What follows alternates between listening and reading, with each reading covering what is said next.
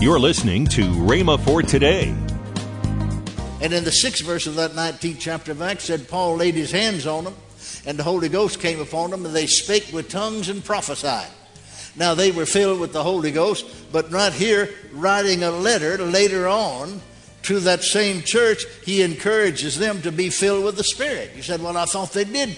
Didn't when he laid hands on them, wasn't they filled with the Spirit? Yes, yes. But Greek scholars tell us that, the, that there's the Greek word translated be filled or fill means continuous action. And that really a literal translation of what he said was, but be being filled. But be being filled with the Spirit. Constant experience. Welcome to Rhema for Today with Ken and Lynette Hagin. Today you'll hear more from Kenneth E. Hagin on his teaching, The Spirit Filled Life, on Rhema for Today Radio. Also, later in today's program, I'll tell you about this month's special radio offer.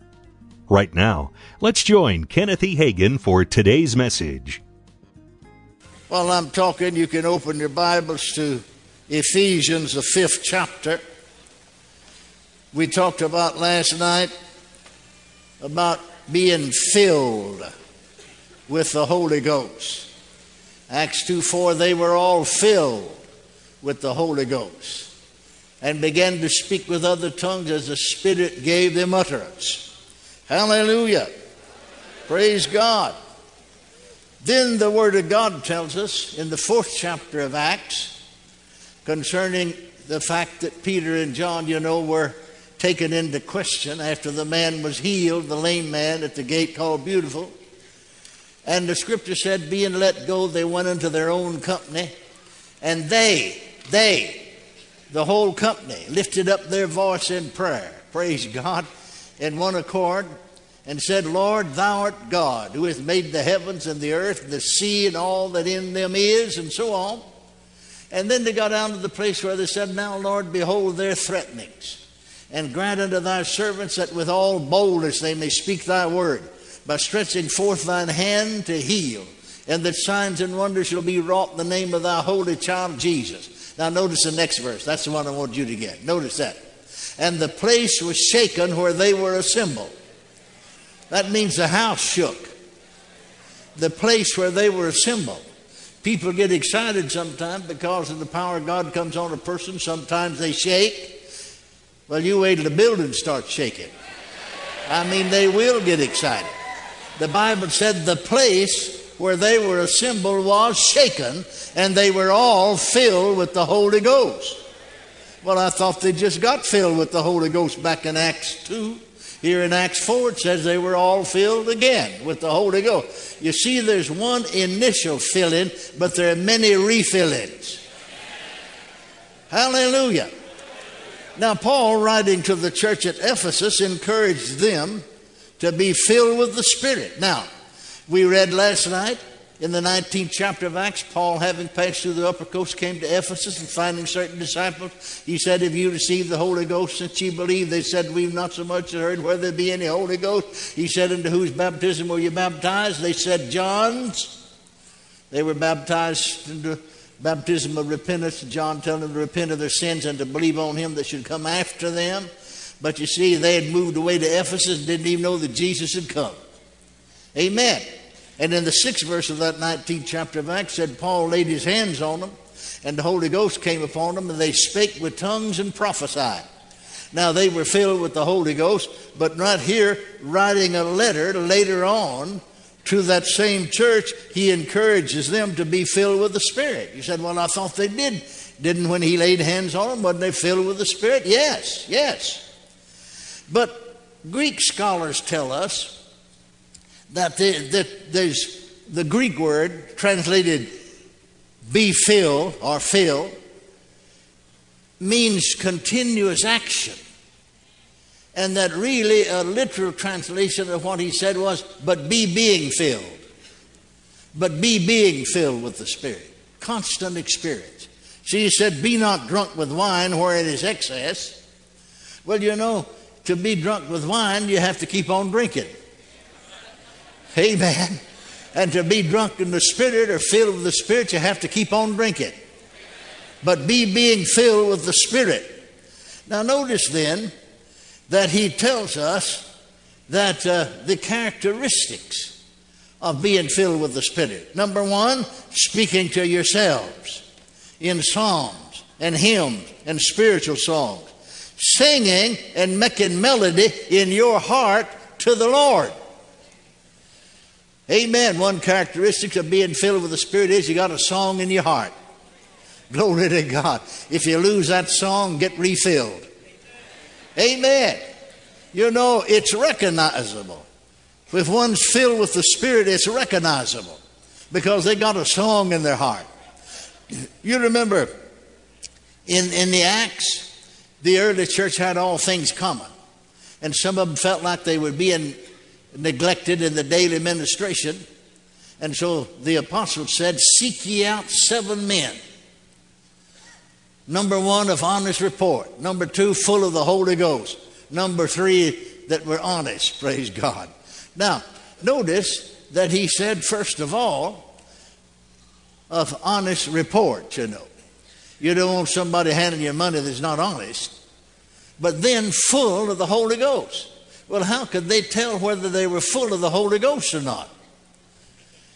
It's recognizable. If you're full of the Holy Ghost, I'll tell you, praise God, you got a song in your heart. If you're full of the Holy Ghost, you've got joy, joy, joy. You remember the Bible said the kingdom of God is not meat and drink, but it's righteousness, it's peace, and it's joy. Joy in the Holy Ghost. Somebody comes up to you, you know, and said, Well, I just want you to know I'm full of joy. Uh, you know they're not. If you're full of joy, it's going to show on your face. Then not only that, but full of joy, you're dancing, singing, and laughter are expressions of joy. Hallelujah. Sometimes, bless God, you just can't keep them burst out laughing, even when you're by yourself. Hallelujah. Amen. Speaking to yourselves in psalms and hymns and spiritual songs, singing and making melody in your heart to the Lord. Now, this isn't some song. Now, some of them may be all right. This isn't some song that you got out of the song book. They didn't have any song books back there then. They didn't have any printing press back there then. But this is something that the Holy Ghost gives you on the spur of the moment. Praise God. Those that are more, you know, to singing would sing. I very seldom sing. I, don't have a voice for singing. I used to pray for the Lord to help me to sing. But after I heard Tony Cook, I started praying for him that the Lord would help him to help him to sing. But it seemed like that my prayer didn't work. I noticed that neither one of us are doing any better about it. Amen. Praise God. So, a, a, psalm is a spiritual poem or an ode. We've got 150 of them back here in the Old Testament that were given by the Spirit of God. Amen. Many of them David sang.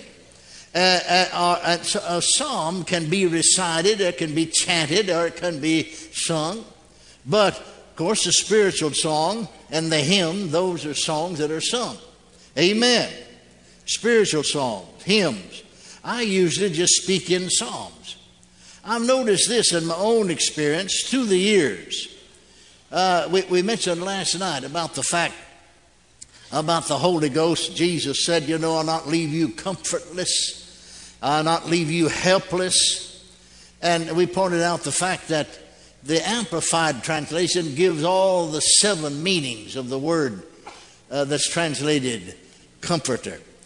The Amplified translation, translation translates it helper or comforter, counselor, helper, intercessor, advocate, strengthener, standby. Hallelujah. And thank God the Holy Ghost is every one of them. But I've noticed, as I said in my own experience, I'm talking about standby now, that uh, in, in the hard places, I mean the most severe, the, the, the hardest place in life's journey, Amen. Many times. I, have I've spoken nearly all night long in psalm. One night I did, spoke all night long. Never slept a wink. Spoke all night long. And see, he was just standing by to help me. Glory to God. Amen. And, uh, praise God. Many a night, nearly all night long. Many a night, I go to sleep speaking in psalm or speaking in psalms. Yes, spiritual poems are old. Praise God. It's scriptural, it's biblical. Now, of course, in the third chapter uh, of uh, Colossians, now you see here it said, speaking to yourselves in psalms and hymns and spiritual songs, singing, making melody in your heart to the Lord. But in the third chapter of Colossians, he said, let, uh, let the word of God dwell in you richly. Now that's the third chapter, the 16th verse. Let the word of God, that's first. Let the word of God dwell in you richly. Amen. Now notice what he said. Let the word of God dwell in you richly in all wisdom, teaching and admonishing one another in psalms and hymns and spiritual songs, singing with grace in your heart to the Lord. Now, first of all, Paul said, speaking to yourselves. Speaking to yourselves. That's just something you do in your own private prayer life. Amen. But here in Colossians, he said, speaking, let the word of Christ dwell in you, rich in all wisdom, teaching and admonishing one another. In other words, speaking to one another in psalms or hymns and spiritual songs. Hallelujah. Now, that can be as you speak to a person, or it can be in public assembly. Speaking. Notice the criteria. The word of Christ, first of all, dwells in you richly in all wisdom. Now, sometimes the word of Christ dwells in people, but not in wisdom. So you got to see to it that it dwells in you in wisdom. You're listening to Rhema for Today with Ken and Lynette Hagin. You can find more resources that will change your life. So visit us today at rhema.org. That's R H E M A dot O R G. I'd like to tell you about this month's special offer the Get to Know the Holy Spirit package. This package consists of four CDs by Ken Hagin entitled The Person of the Holy Spirit. The next resource is the package of Reverend Kenneth E. Hagin's study guide entitled The Holy Spirit and His Gifts Study Course. Last but not least, Kenneth E. Hagin's CD, The Glory of God. These great resources are at the special price of $34.95. That's $16 off the retail price. Don't delay. Call today. Call toll free 1 888 Faith 99. Again, call toll free 1 888 Faith 99. You can also order online at rhema.org. That's R H E M A dot O R G. rhema.org. Or if you prefer to write to Kenneth Hagin Ministries, our address is P.O. Box 50126, Tulsa, Oklahoma 74150. We always love to hear from our listeners, so write in or email us today and become a part of Rhema for Today. Now, let's join Ken and Lynette Hagin. And you know, I want to say, uh, would you like to join us in prayer for our nation? Our nation needs a lot of prayer, and prayer does change, change things. things. That's right. And the Word of God says that if my people who are called by my name will humble themselves and pray, then I will heal their land. And our land needs a lot, a lot of, of, healing. healing. Yes. So I just encourage you to join with us here at Rhema, here at Kenneth Hagin Ministries, in praying for our nation. Tomorrow, Kenneth E. Hagin will continue his message on the Spirit filled life. That's tomorrow on Rhema for Today with Ken and Lynette Hagin.